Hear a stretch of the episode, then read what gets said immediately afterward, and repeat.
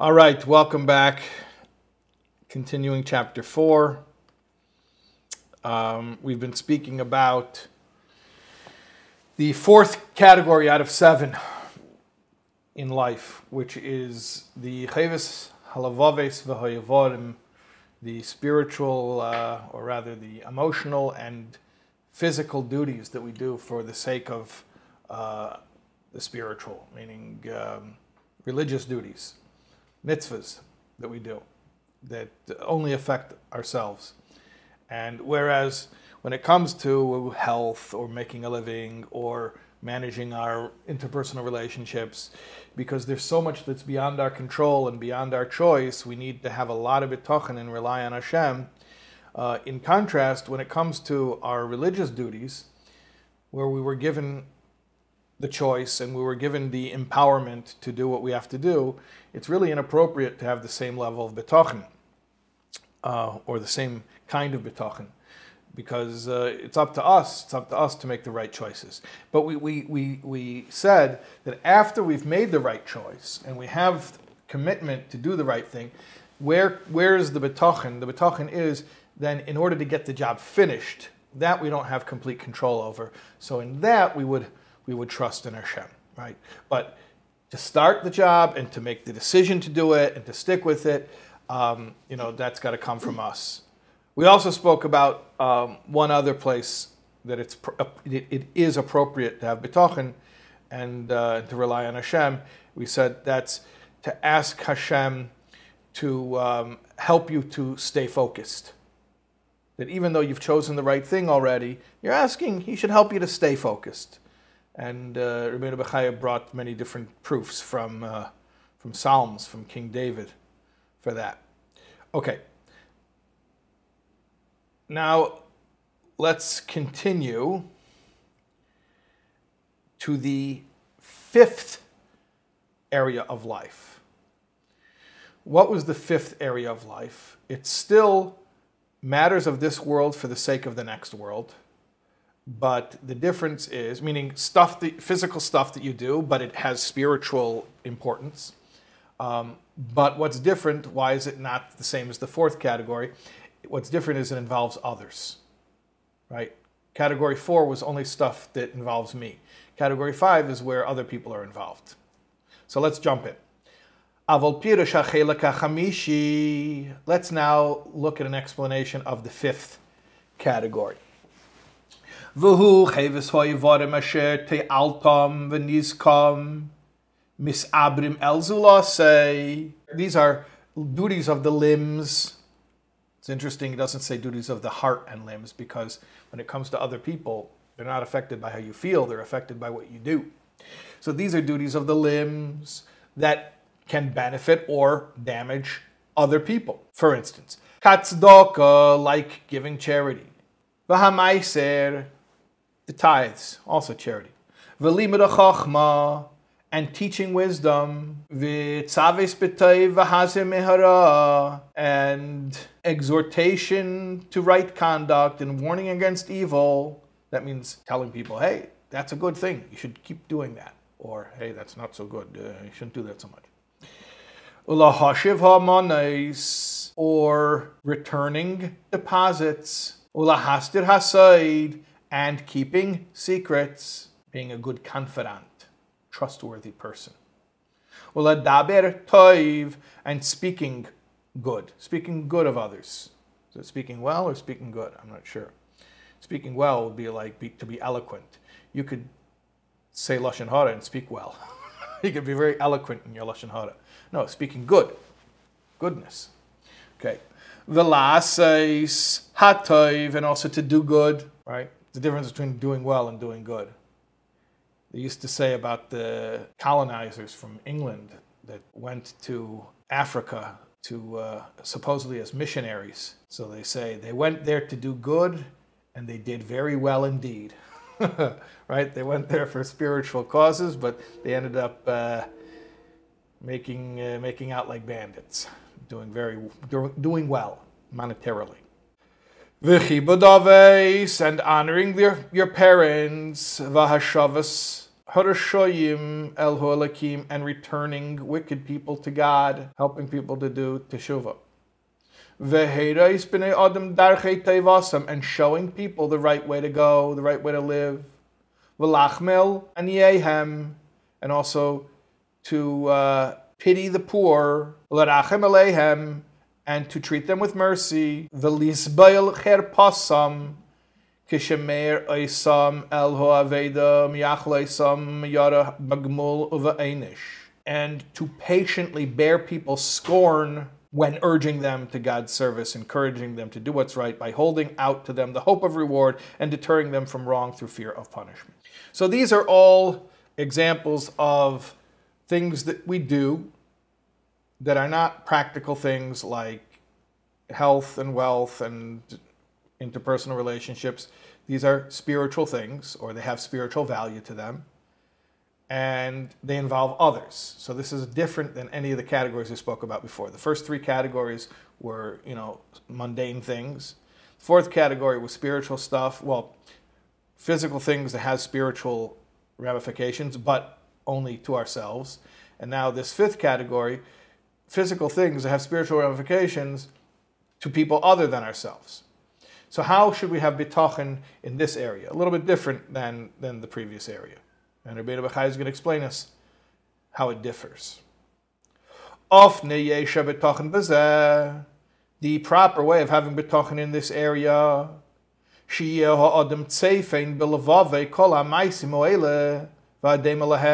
is to keep the thought of all these matters and similar things in one's heart. And resolve to do them and pursue them. Kifima shikdamnu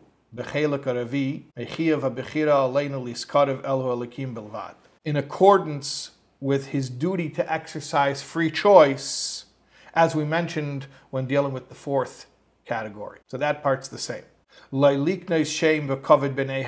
Not to make a name or to win honor for himself. And not to expect reward for it. And not to have power over others. So the first thing is, when you're doing mitzvahs that involve others, you have to be aware of the occupational hazard of the do gooder, which is that you end up trying to use the good for selfish motives. Um, sometimes, yeah, sometimes we are doing good things that benefit others and we have unwholesome motives. Either we want the validation. Remember, we spoke about this when we were talking about interpersonal relationships of a secular nature, you know, just like helping people out in business and stuff like that. You know, we want the validation or we want them to owe us a favor. We're trying to gain control over them.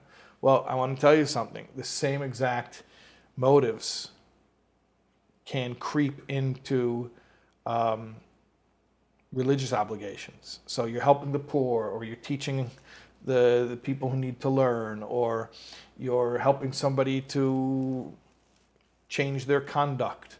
The, all, all, good things. Mitzvahs, mitzvahs. These are mitzvahs. You, you, not just it's good to do, you have to do. And yet, um, a person could have sort of uh, an ulterior motive that's that's self-serving, and he's using that position that he's in in order to satisfy some personal emotional need that he has. Rabbeinu Bachai is saying, don't do that. Don't do that. Keep it pure. So that's the first thing. Va'achakach. And then, after you've done that, Yivtach alhu alakim ha'maisa, rely on Hashem to finish the job. Shekivin la'asese mehem, the things that he was intending to do. According to what Hashem wants from the person. After the person has uh, put forth effort. So in other words, that's a very convoluted, uh, at least in translation, it doesn't read so smoothly. Um, so let me just say that in simple English. So do good things that help others, try to keep your motives clean, and then after you've done that, rely on Hashem to get the job finished. Because there are plenty of times where we want to do the right thing and we've set out to do the right thing and we even started the job and there are obstacles beyond our control. So we need to rely on Hashem to clear those obstacles that are out of our control. You know, I, I can control what I do, but I can't control outcomes. So, you know, when I'm when I'm let's say trying to feed the poor. So it's not enough that I tried to feed them. I want it to succeed. I want it to actually happen. I want them to get fed. Well, in that case I need I need Hashem's help. I don't need his help to, to, to choose to do the right thing because he gave me space to choose the right thing. But after I've chosen the right thing, I need his help to make sure that it actually gets carried out.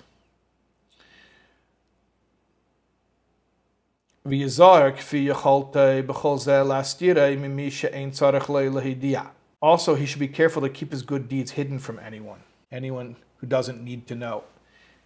It should be on a need to know basis.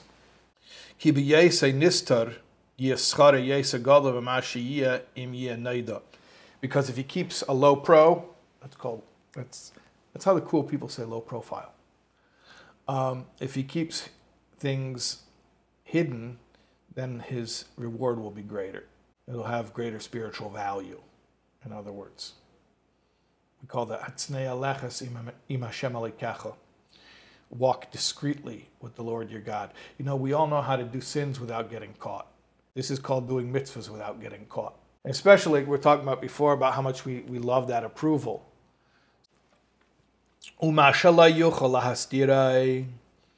And that which he's unable to hide. What does that mean? He can't hide it.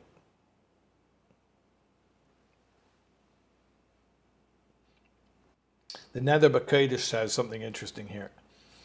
That the Rabbeinu Bechai is warning us against a certain thought that the Yetzer Hara will try to, uh, to, to put in our minds. The Yetzer Hara is going to come and say, listen, I'm going to get caught doing this good deed. It's going to bring attention to me. I'm not going to be able to hide it. And then I'm going to receive all types of praise from people, and it's not going to be good for my, for my ego. So, you know, it's probably safer. I just shouldn't do, I just shouldn't do this mitzvah, right? So the Nebuchadnezzar says, listen, it's obviously better to do things incognito, you know, low profile, but it should the risk of being exposed as a do-gooder shouldn't keep you from from doing good. In the end, you know, you got to do good. You try you try not to get caught doing good because it's better to let it be subtle and and and modest. Um, but you know, if you get caught, it's fine. It's it's okay. Um, do, you got to do what you got to do what needs to get done. That's that's the main thing. That's how the Neder Kaddish explains it. Um,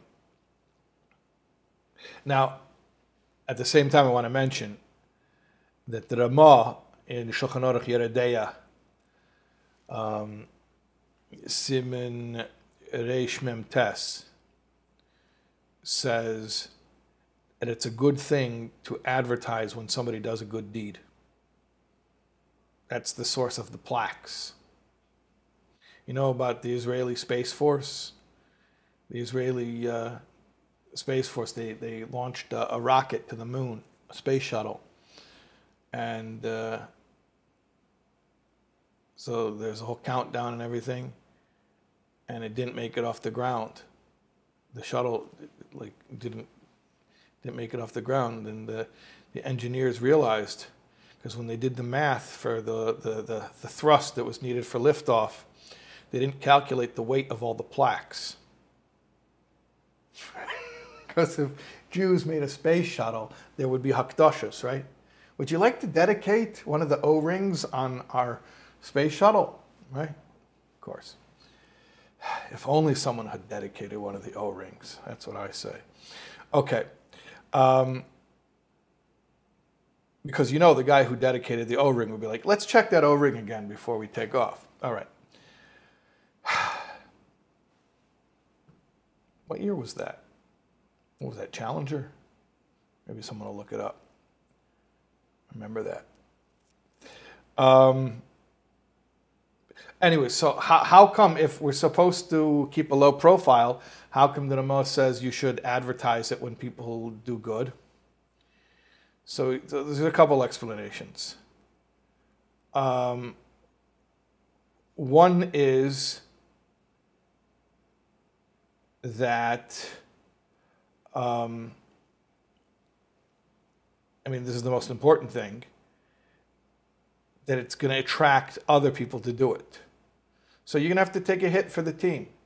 You're going to have to expose yourself a little bit and you're going to get some attention and you're going to get some praise and it might pump you up and it, might be a little bit uh, dangerous for your ego, but that's the price you got to pay because it's going to get other people to, uh, to do good.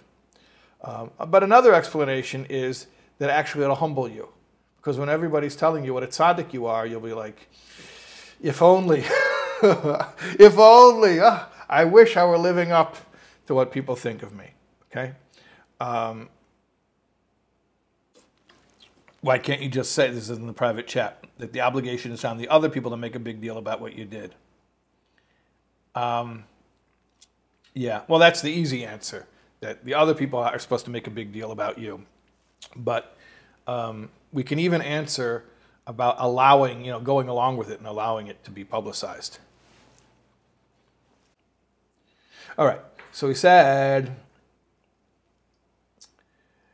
and what about the stuff that he can't hide? Mashallah yuchal that which he can't hide. Yizkir by hashayra asher hikdamnu ki hatayalas v'hanezik la'yem abruyim ki im b'reshus habeir. He should remember that the, the principle that we stated earlier is that neither help nor harm proceeds from any created being except with the permission of the Creator. May He be exalted. So if you succeeded and you're getting attention for doing good things, you should just know you should be grateful that Hashem accomplished these things through you. You didn't accomplish it, Hashem accomplished it. And you should be grateful that He used you as the tool for it to happen. Okay.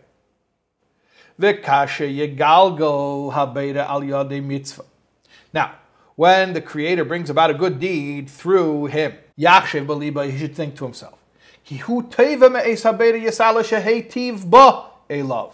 that Hashem is really doing him a favor. In other words, when you do something kind for someone else, you should realize you are the recipient of the ultimate kindness that Hashem is doing for you by allowing you to do this kindness. And he shouldn't be happy when people praise him for it. That human approval is so such a, a dangerous addiction. Don't even develop a taste for it. He shouldn't want to be honored for the good that he does and it'll, it'll bring him to be arrogant about his deeds. He'll lose his, the purity of his intention to God. And then uh, the deed would be ruined and the reward would be lost. So the whole thing could be tarnished and ultimately fall apart if he if he starts to develop a penchant for the praise. Praise has to be like chocolate. You know what I, what I mean? It has to be like chocolate. Anyone will tell you that chocolate doesn't taste good to them is a lie. Of course, chocolate tastes good. And there's no point in trying to make chocolate. Okay, there are certain tzaddikim, they don't taste anything. And if you have corona, by the way, you don't taste anything. So either you're a tzaddik or you have corona. So you should just ask a doctor. Okay. Um, God forbid, no one should know of such a thing. Anyways, um, you know that people are going to be watching this class like a year from now, even, and these references are not even going to make sense to them. No one's going to remember this whole Corona thing, Corona, Shmarona. Okay. Anyway, um, praise is like chocolate. If you have chocolate in your mouth, it's going to taste good. It's going to feel great. There's nothing you can do about it. Nothing you can do to prevent that feeling. However, if you live your life in such a way to increase your likelihood of being able to eat chocolate as often as possible, you're not living right. See what I'm saying? Like, you live your life in order to live your life as a good person. And if it so happens that a little bit of chocolate comes into your life and it tastes good, okay, it tastes good, but don't go looking for the chocolate. Don't do anything to put yourself in a place where you think there's gonna be chocolate. Like, don't be like driving your car and thinking, well, okay, hold on a second. I have half an hour before I have the next, this next meeting. Now I have two places where I have to really go. Well, that place is probably gonna be chocolate. I, I, I don't know. I remember when their older daughter got engaged, they did have a fondue fountain. I think I'm gonna, well, we'll hit it up. Let's check it out and see if they have chocolate. That would be a terrible way to live. Don't go looking for the chocolate. But if you're standing there and someone's like, hey, take this chocolate, and you're like, and you're eating it, okay, I didn't look for it, I didn't count on it, I wasn't going to be disappointed if I didn't have it, but now that it's in my mouth, yeah, it tastes good, okay? That's the same thing with praise. Don't do anything that will increase your chances of getting more praise or going where you think you're going to be praised. But when you when you hear praise, obviously it, it, it feels good. It's like chocolate. Okay. Let's finish up here. Uh, just one more line here. Va'ani osid levoyer ze b'shayrei be'ezus Hashem. And I will, with God's help, explain this in the appropriate gate, in its shar. Which shar? So the B'Kodesh says this is talking about the fifth gate, gate number five, the gate of wholehearted devotion of all acts. And according to the Pas Lechem, no, it's the sixth gate, the gate of humility. Maybe it's a little bit of both, a little bit of gate five, a little bit of gate six, but it's not. It's not uh, Shaar HaBitachon, which I believe is gate four of Chavis Levavis. At any rate, somebody, by the way, posted on YouTube and said, "Could you sum up every class in one sentence?" I don't know. I'll take it as a challenge. So let me try to sum up tonight's class in one sentence.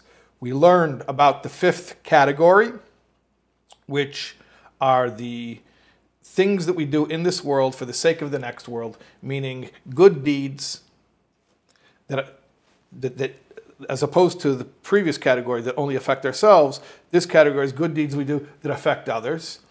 Uh, when we do it, we should keep a low profile as much as possible. But if we get caught, we get caught, and just try not to get addicted to the approval.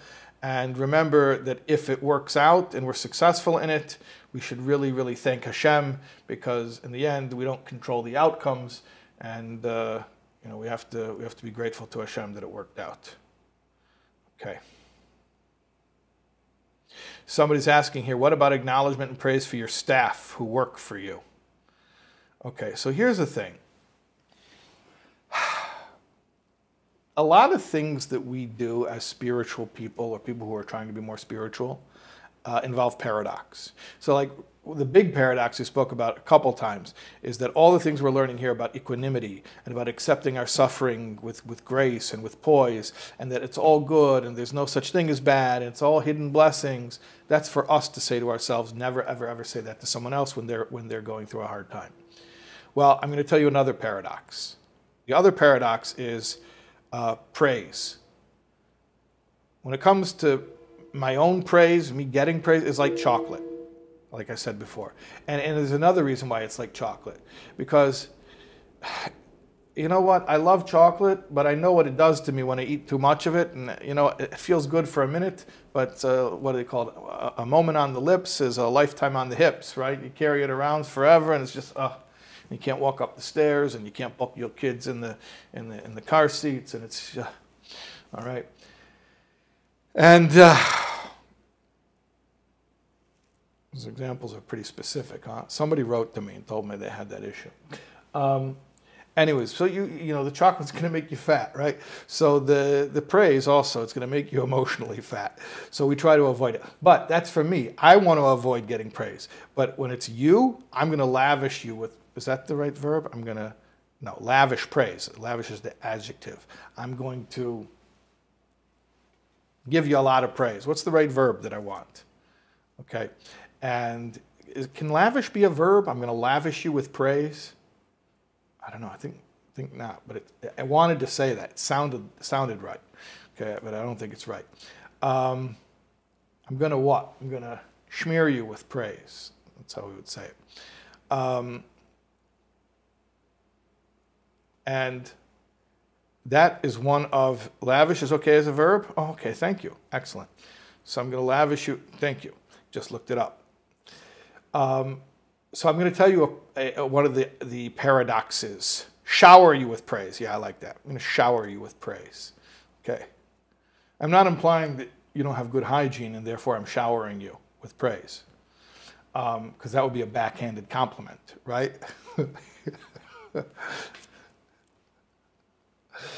uh, there's the jokes that I tell for you, and there's the jokes that I tell for me. Okay, just remember that. People are like, oh, I like the jokes because they help me to stay focused. Yeah, those are the jokes that you like. Then there's the jokes that are for me that help me stay focused, and I'm the only one that thinks they're funny. But if it helps me to, to be able to give the class, then that's a price we're all going to have to pay. All right. Anyways, um, I'm going to close with this. There's a paradox of spirituality, which is my bread is gashmias, is physicality. Your bread is ruchnias, is spirituality. For me, for me. So for me, my bread is materiality. Your bread is my spirituality. Now the same exact thing is reverse for you.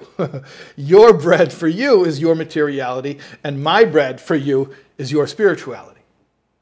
So my praise for me is one thing. But your praise for me is the exact opposite. It's a wonderful thing. You get it? All righty. Good night.